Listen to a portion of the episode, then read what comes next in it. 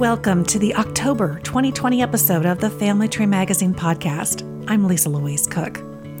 Since it's October and Halloween is just around the corner, it seems like the perfect time to learn about how to interpret those unusual symbols that we find on the tombstones of our ancestors. Joy Neighbors, the author of the Family Tree Cemetery Field Guide, is going to be here to help us out. Then Diahan Southard will be here to answer an unusual question How do you test the DNA of a parent who has passed away?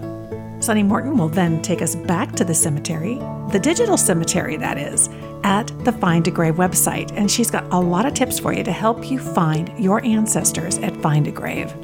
And then we'll wrap things up over at the desk of the editor of Family Tree Magazine to hear what you can look forward to in the next issue.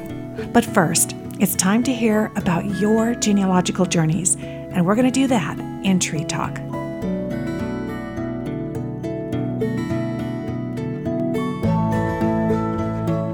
In the Tree Talk segment, we love sharing your genealogy stories. And this one I'm going to share with you today was written by reader Devin Morales. And I apologize, Devin, if I'm not saying your last name exactly correctly, but it's a wonderful story. And it's a story about a Portuguese immigrant. Manuel de Lima Morales was my grandfather, my vovo. He was born on the western coast of São Miguel Island on 7 February 1921, a paradise in the middle of the North Atlantic Ocean. The island is one of nine volcanic islands that make up the Azores archipelago, several hundred miles west of Portugal. Today, the islands are fondly referred to as Europe's version of Hawaii and sought out as a tourist destination. He was conceived in the aftermath of the First World War, merely steps away from the crisp ocean coast. My great grandfather was Manuel de Lima Morales, born in the town of Ganete on 26 October 1855. He was a small business owner with a variety store and served as an alderman. The township was home to some few hundred people in those days. His market share was small while he represented the villagers at council meetings. He served his community for many years before retiring and finding love. He married my great grandmother at an old age, as a senior citizen, in fact. Maria Angelina de Jesus Cabral was born in 1887, 32 years his younger. Before meeting Maria, he presumably had children with another woman, but together he and Maria lived in a small village near Ganitz where they raised a family. My vovo grew up in the Great Generation. Life after war saw the island remain status quo. Financial turmoil and social inequity were hardships he and the family faced. His age group lived through new innovations in technology and witnessed the introduction of radio and the telephone. The world was changing rapidly, yet in the midst of global warfare, the Azorean people still carried on and procreated. He was the youngest of four children, but never knew his grandparents, since being introduced so late. He was named in the honor of his father, and was the only son to produce offspring, which carried the family name to the next generation. He was brave and resilient, leading our family to life in a new country. Heading true north, strong and free, Canada took him in where he forged a new chapter in our history. The Morales name has scattered around the world since its inception, and descendants reaching exotic places on all continents. Even so, statistics can demonstrate how the name is spread infrequently and remains uncommon in many regions, including Canada. Our family is aware that we came from São Miguel Island. However, when and how they arrived is still a mystery. My vovo grew up to be humble and soft spoken. Even though he was a very quiet man, his presence was never unnoticed, and he caught the attention of many. He was quite sophisticated as a well dressed, well mannered, and extremely handsome man. He was ambitious and worked hard to carve out a new future for us. Landing in a country that provided safety and opportunity, he did what he needed to to provide for the family. We all miss his words of wisdom and his great love for us. Thank you so much, Devin, for sharing your story. I did my very best with the pronunciations, but your writing is absolutely lovely. And if you listen to this and you're thinking about the genealogical discoveries that you've been making, why not share them with the rest of us? email your story to Tree Talk Stories at familytree at yankeepub.com. That's familytree at yankeepub.com. A walk through a cemetery when researching ancestors could be a little haunting and yet a beautiful and reflective experience. And aside from the names, the birth dates, and the death dates, there are sometimes clues and even secrets embedded in the tombstones. Here to help us decode some of those symbols is Joy Neighbors. Now, she's the author of the book, The Family Tree Cemetery Field Guide How to Find, Record, and Preserve Your Ancestors' Graves. Hey, welcome to the podcast, Joy. Thank you so much. It's great to be here. Well, of course, before I start asking you about tombstone symbols, some of the things that we see on the tombstones in the cemeteries, I'd love to hear how did you get interested at first in cemeteries enough to write a book about it? It all started years ago. Um, my husband and I met college students, didn't have a lot of money, and so he took me out one evening to a picnic in the cemetery. And when we finished eating, we walked around the lake and we looked at the stones. And I realized this was more than just names and birth and death dates. There were symbols and there were um, different kind of abbreviations and there were carvings. I wanted to know what they were. So I did a little bit of investigating. Uh, of course, life gets in the way, and it, it was uh, we had a winery for a decade and had to close due to the recession. And My husband said, what are you going to do now? And I said, I think I want to write a blog. And he said, oh, a wine blog? And I said, no, a cemetery blog. because I can do all this research and get all these answers. And so um, his, his attitude on that was, well, that ought to be good for about six weeks. So next February, I'm on my 10th anniversary of a grave interest. And I, it has just been amazing. I have learned so much. I have been able to share what I've learned with others, and it just keeps going. And symbolism has always um, kind of um, appealed, I guess you could say, to me because it's like a silent language. So figuring out what they're saying really did mean something for me to understand who that person was that was buried there. Wow, 10 years researching cemeteries. But you know, there's so much there. And I'm curious, you know, you've been looking into what's there in the, um, the carvings, like you said, and the symbols and things that we see on tombstones. But when did those first start kind of showing up on tombstones? Has that always been a thing, or is that a little more recent? We have actually uh, used symbols to tell stories for thousands of years.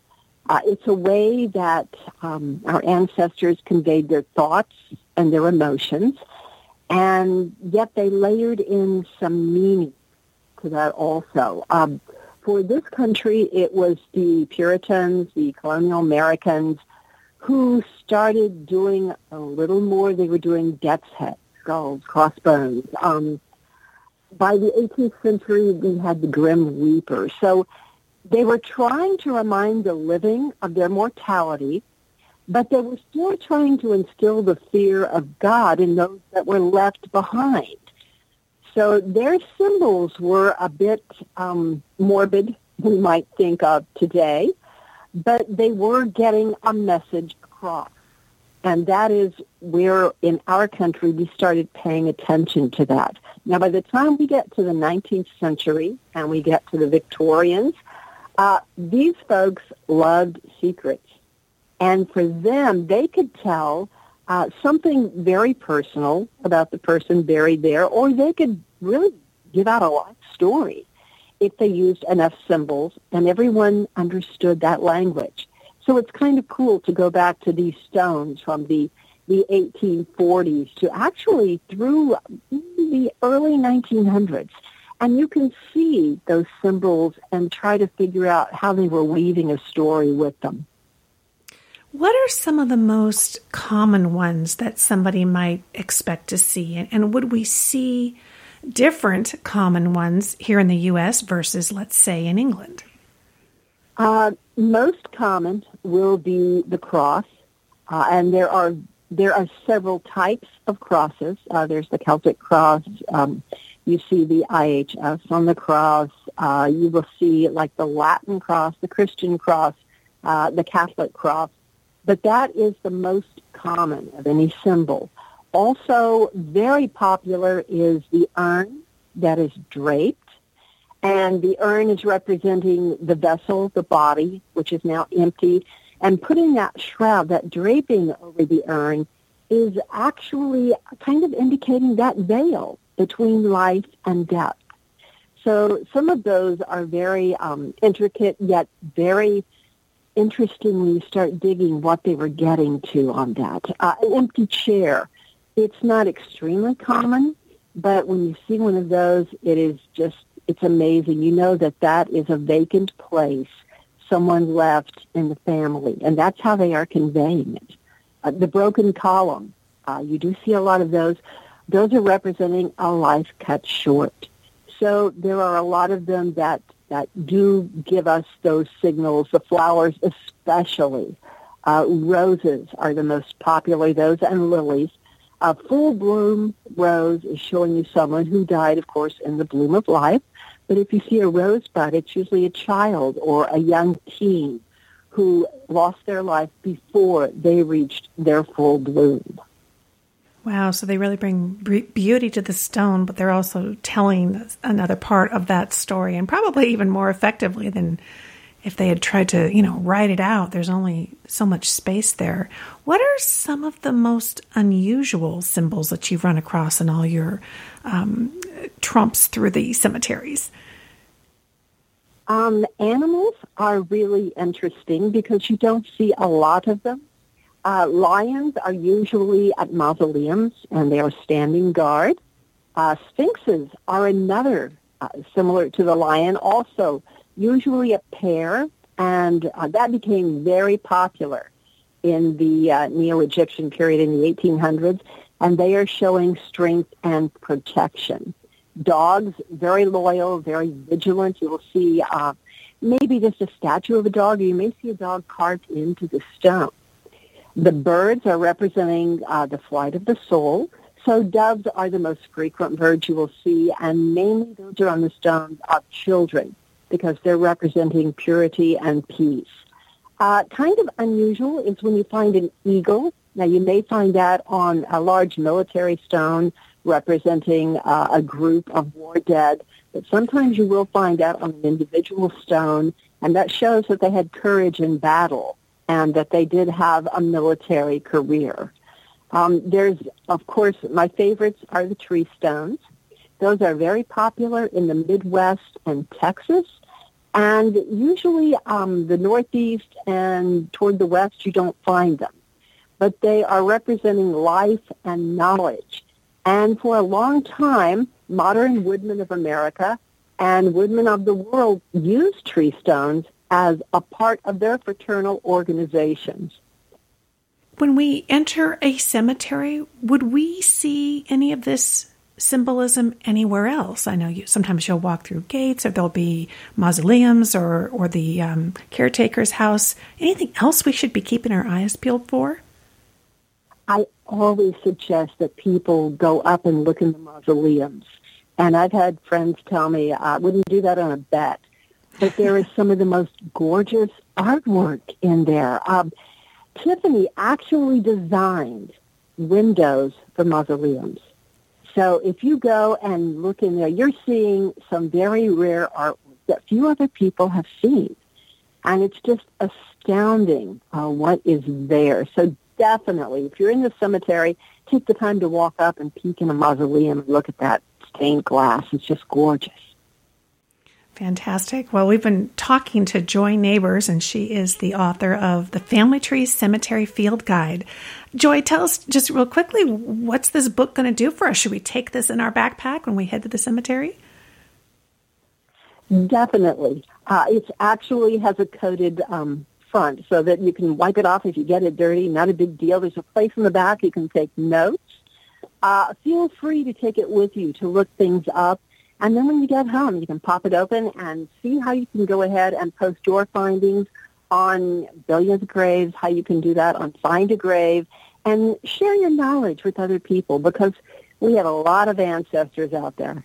Absolutely. Well, I'm going to have a link in the show notes to take you to Joy's book, as well as um, Courtney, our own Courtney Henderson here at Family Tree Magazine has an article on the Family Tree Magazine website. It's called Hidden Meanings of Gravestone Symbols. So lots of resources for you, and certainly check out Joy's blog. Joy, tell us again the uh, URL address for your blog.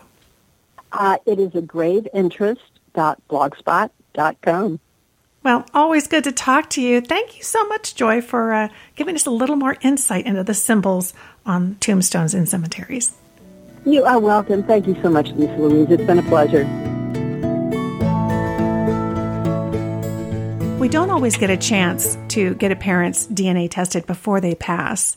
And in today's DNA Deconstructed segment, your DNA guide, Diahan Southard, is here to explain what you might be able to do about that. Welcome back, Diahan. Thanks for having me, Lisa. I was looking at your recent uh, Family Tree magazine. It's a premium article called DNA Q&A. It was how to DNA test a parent who's passed away.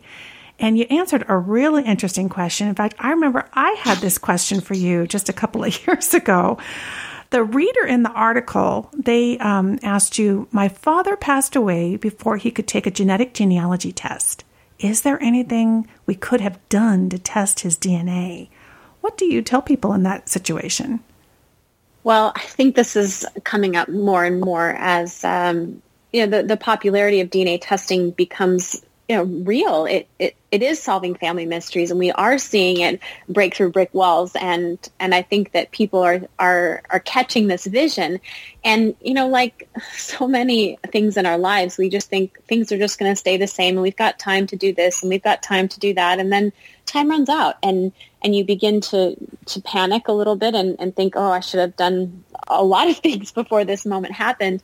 And I've received several phone calls uh, from people in this situation where they just were completely unprepared for the passing of a parent and now more than ever before feel this urgent need to preserve whatever they can.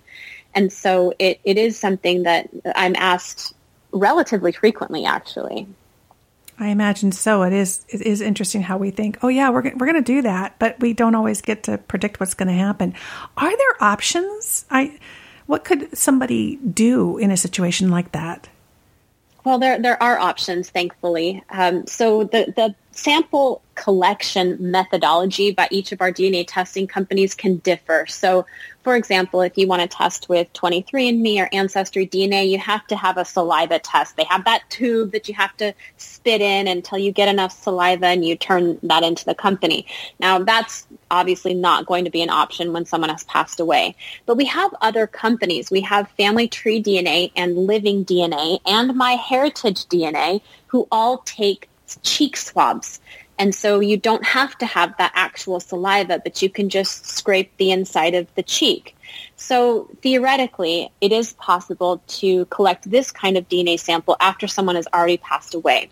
The key is the kind of sample swab that you use. It's not just a Q-tip you're going to buy from the grocery store. These are special swabs. They're called Dacron swabs. So what you want to do is make sure you get the right kind of swab. And the best way to do that is actually to purchase a paternity test from your local Walgreens or CVS. So there's a company called Identigene that provides paternity testing for people that are in need of that kind of service. And you can actually buy the kit for like, I think it's like $10 or something at the Walgreens. And then when you turn it in to actually have the test taken, that's when you pay the real money for the actual test. But of course, you don't need a paternity test. You just want the swab. So you can go to Walgreens. Uh, you can actually find on the Identigene website, you can see all the, the stores that carry their kit.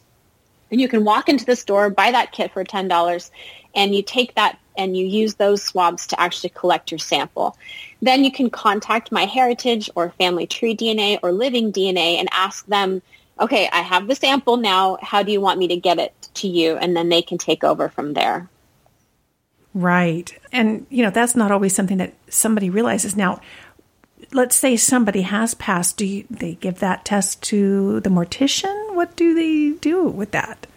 Yeah, yeah. So the mortician, uh, they're very well versed in how to handle and how to how to cleanly take and preserve bodies, and so that's another thing you, you want to make sure that it's it's done well to have the best chance of actually getting the sample.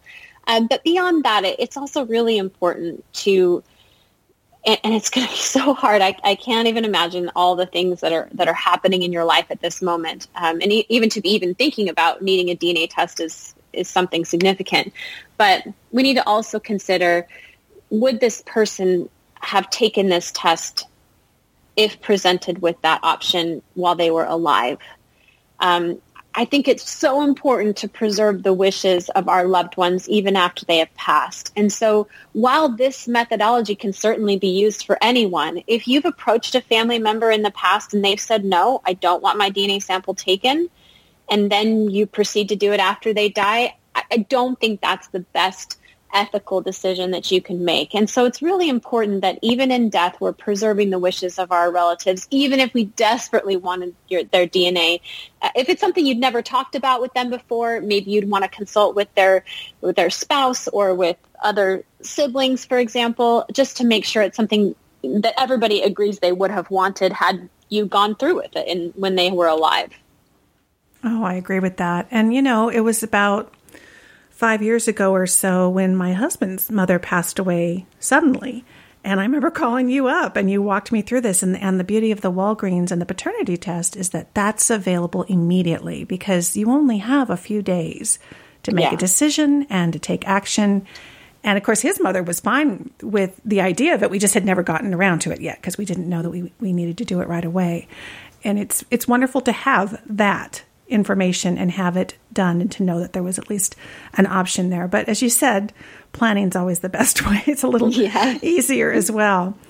Well, we appreciate your advice on that, and of course, the article that uh, Diahan wrote about this subject is DNA Q and A. It's how to test a parent who's passed away. It's um, available on. Uh, it's part of the premium membership at Family Tree Magazine. We'll have a link in the show notes.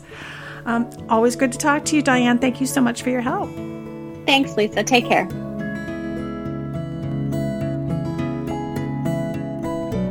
Find a Grave is home to the world's largest collection of gravestone records, and it's all free. So, here to tell you more about how to use Find a Grave to build a bigger, better family tree is Sunny Morton. She's the author of the Family Tree Magazine online premium article. It's called Find a Grave Seven Strategies for Successful Searching. Welcome back to the show, Sunny. Thank you. Thanks for having me today, and especially on a topic like this. This is a fun topic. Oh, and it's just perfect for our little October kind of Halloween type episode. Um, you've got seven strategies. I know we have just a few minutes here on the show, but uh, tell us where do we start? Let's talk about search. How do we search it? Find a grave?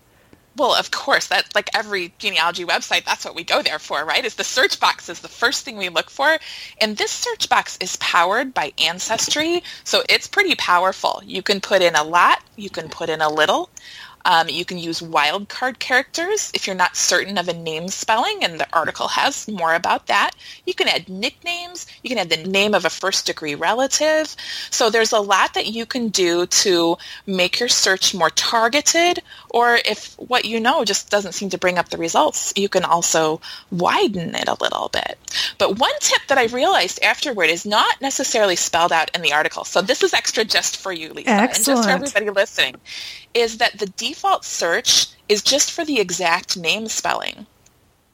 So that's what, if you just run a search on a name spelling, you're only going to get results for that name spelling. You need to choose the similar name spellings option in the search in order to activate it. Once you do, it, it's wonderful. It just, you know, your search results might just explode. So because uh, right. uh, Ancestry is powering that and it's going to recognize similarly spelled names. But when you start out that search process, you are just going to be getting matches for exact spellings of names. So the search box is great. Spend lots of time with it. Repeat searches, refine them. You're not going to break anything. It's a great place to explore and play.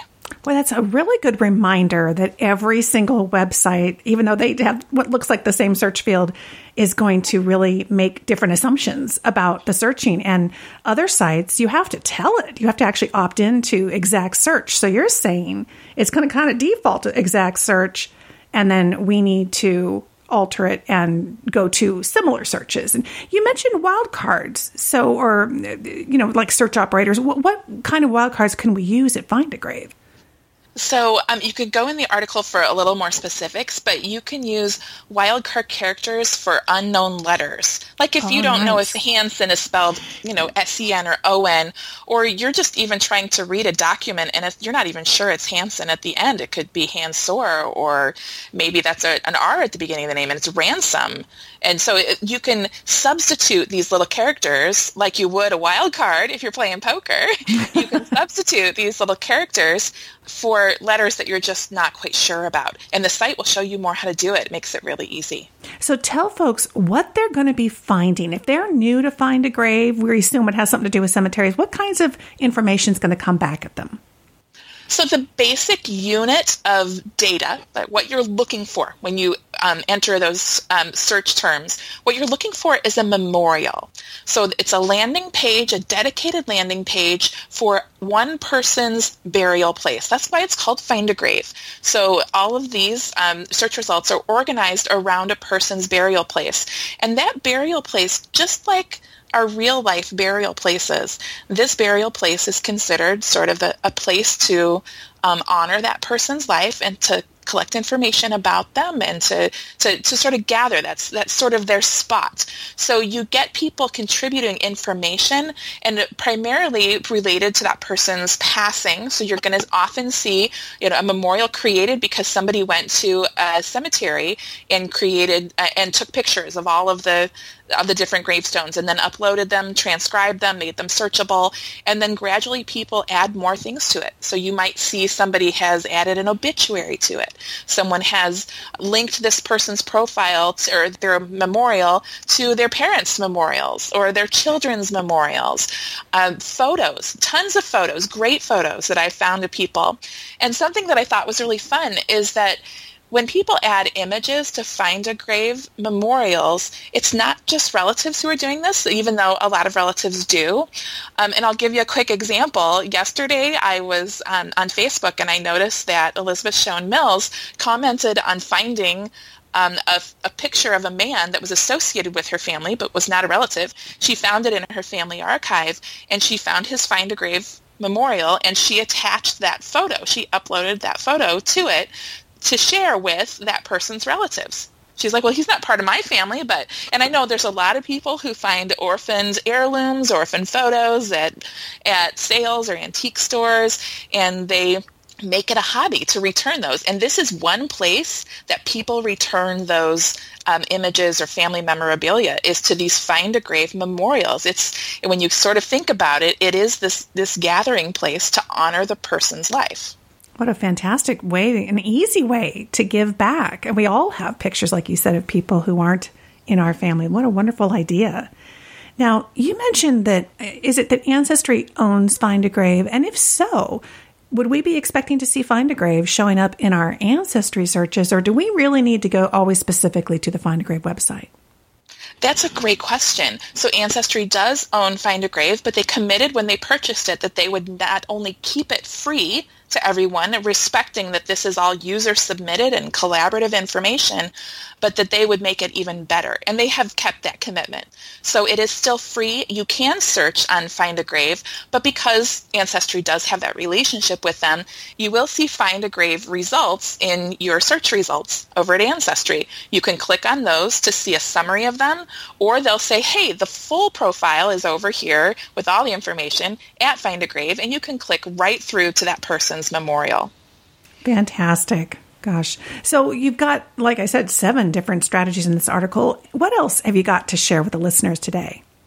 Well, I, you know, there is so much that we can't fit it into the few minutes we've got here, but I think one crucial bit of advice, I spend a lot of time in the article talking about how to use the information you learn on Find a Grave, not just telling you what's there, but as genealogists, we want to know how to use what we see in front of us. And just like on any other genealogy website or anywhere online, you need to look carefully at what you see and decide for yourself what is there in terms of evidence for any assertions that are made. How do I know that this person's, you know, I see a memorial that's linked to this other person as her mother. Do I see any evidence of that relationship? Other than that somebody said so and linked them. Oh, I see that the tombstone names the child. I see an obituary that's been uploaded that associates them as mother and daughter. I see. So you look for the historical records that people attach to it um, and their expertise, or sometimes you just reach out and ask somebody, say, well, hey, I see you made this assertion. Can you tell me how you know this? Because I'm very interested in this piece of information. So you just want to make sure that you look with an optimistic but a critical eye at what you see on Find a Grave or anywhere else and research it or verify it to the extent that's needed before you're confident that it really goes in your family tree. So, very much like the online family trees we might be seeing at Ancestry or other websites, we take it with a grain of salt. And we need to prove it out ourselves. Because I, I, imagine, even though the overall memorial is very accurate, there might be something that's tossed in there that's a little off or doesn't quite make it. There could be, and it, even you know the tombstone itself could have yeah. information on it that is mistaken, not meant to be wrong, but it could be. So, like any kind of, even if it's historical evidence that we find, it could always be wrong. But when, especially when we're looking at something that's compiled by a lot of different people, yes. maybe, or um, or that doesn't necessarily require it to show historical evidence, we're always sifting behind what they say to see how they know what they say. Excellent, excellent point. And before I let you go, you mentioned the linking. Reemphasize that a little bit because I think that's interesting. It's it is again similar to like trees that people are linked within. So we can use that to our advantage as we're kind of exploring the site, right? Exploring the family. Absolutely. So what you'll see on many pages, on many memorials, is you'll see links to other memorials identifying this other person is this person's mother. This other person is here's a list of their siblings, here's a list of their children. And so what you're you're not seeing a family tree in front of you, right. but you're essentially seeing a family tree in front yeah. of you. So that's and that's it's again, it's what somebody has said is the family tree, and so you'd want to verify that relationship yourself. But you're actually seeing two different kinds of groups, and the first is going to be these these sort of little family trees that come out of these links to between memorials. And the next kind of group you're going to see is a geographic group because once you've found somebody, I, the next step I always take uh, when I found a relative's memorial and I'm super excited is that I hit search for more people with this last name in this cemetery. Because yes. often people are not buried alone. They're buried around loved ones and maybe somebody I haven't thought to think of or to include as somebody who's I got married and I didn't know their ma- their maiden name, whatever it was. Sometimes I'll find a whole trove of relatives all buried together. So people are associated in Find a Grave both by these lineage links and the geographic links of being buried in proximity, whether it's the same cemetery or the same little town. Maybe they had a couple cemeteries, but that proximity also helps you to make associations. Well, that's good advice. Sometimes when we're looking for one person, when we find a memorial, it's not the end; it's actually the beginning, perhaps. Too. Oh yes, finding so much entire more. Entire branches of my family tree. Exactly. Uh, using, find a grave as a starting place. Well, if those of you listening want to explore Find a Grave, Sunny's got a whole lot more great strategies for you in her article. It's called Find a Grave Seven Strategies for Successful Searching. It's part of the Family Tree Magazine online premium membership. Sunny, always great to talk to you. Thank you so much for sharing your expertise on this. And thanks for having me.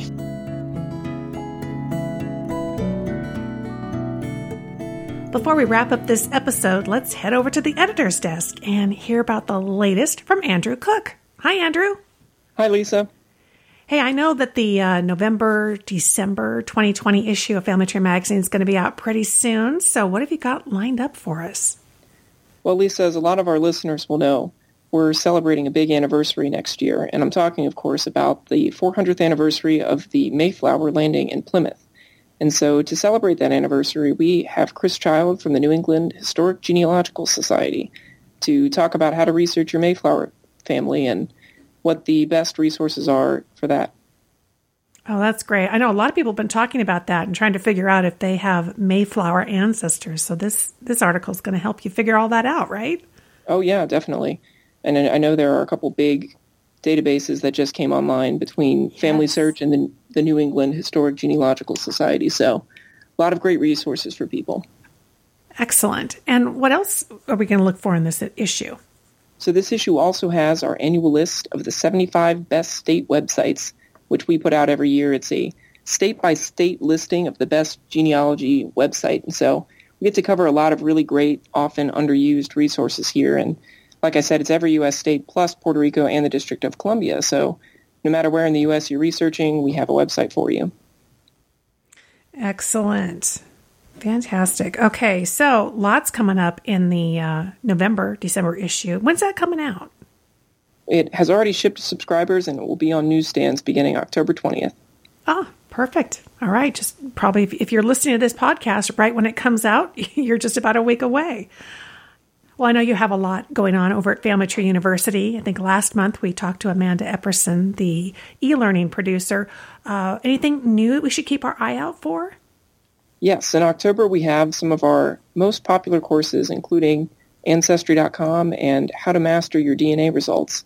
And we also are excited to have newly revised versions of our German genealogy course and even a course on making a family cookbook, which will be a great uh, project to take on right before the holidays. Oh, that's a great idea. It would make a really good gift. Awesome. Absolutely. And I saw, if I'm not mistaken, that uh, you were doing a reader and listener survey. And of course, we have lots of listeners. So tell us about the survey and how they can get involved in that. Yes, we'd love to hear our feedback from our listeners as well as our magazine and newsletter readers to learn about what are you interested in genealogy wise and how you're uh, engaging with us on social media or subscribing to our newsletter. So if you're interested in taking that survey, you can visit surveymonkey.com slash r slash family tree mag. That's family tree M-A-G. And uh, everyone who takes the survey will receive a free copy of our Genealogy Brickwall Busters ebook, as well as a chance to win a Visa gift card. So a lot of great reasons to give us your feedback and get involved with our family tree community. Oh, fantastic. Well, I'll be sure to put a link to the survey in the show notes for this October 2020 episode as well so that you guys can get the free download and let the folks at Family Tree Magazine know what you'd like to read about and hear about here on this podcast. Sounds great. Thank you so much, Andrew. Always great to talk to you. Thanks, Lisa.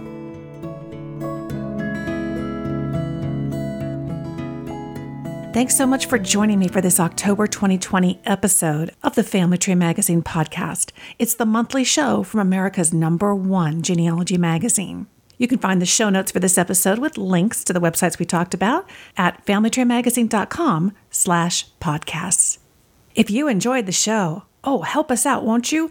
Head to iTunes or your favorite podcasting app and give us the top rating. We would love to have your support, and your ratings will help other genealogists find the show. So we thank you so much for that. And of course, we always love to hear from you. And you can get in touch with us at familytree at yankeepub.com. And do you have a friend who's a genealogist who's never listened to a podcast before? Why not share the Family Tree Magazine podcast with them? Bring a little happiness to their ears. Open up the show in your podcast app. I'm looking at Apple Podcasts, and there you just tap the three dots, and there is a share button there so that you can send it to your friends. Thanks again for joining me. I'm Lisa Louise Cooke, and I'm the host of the Genealogy Gems podcast, which is also available through all the major podcasting apps, as well as the host of Elevenses with Lisa over on YouTube. Until next time, have fun climbing your family tree.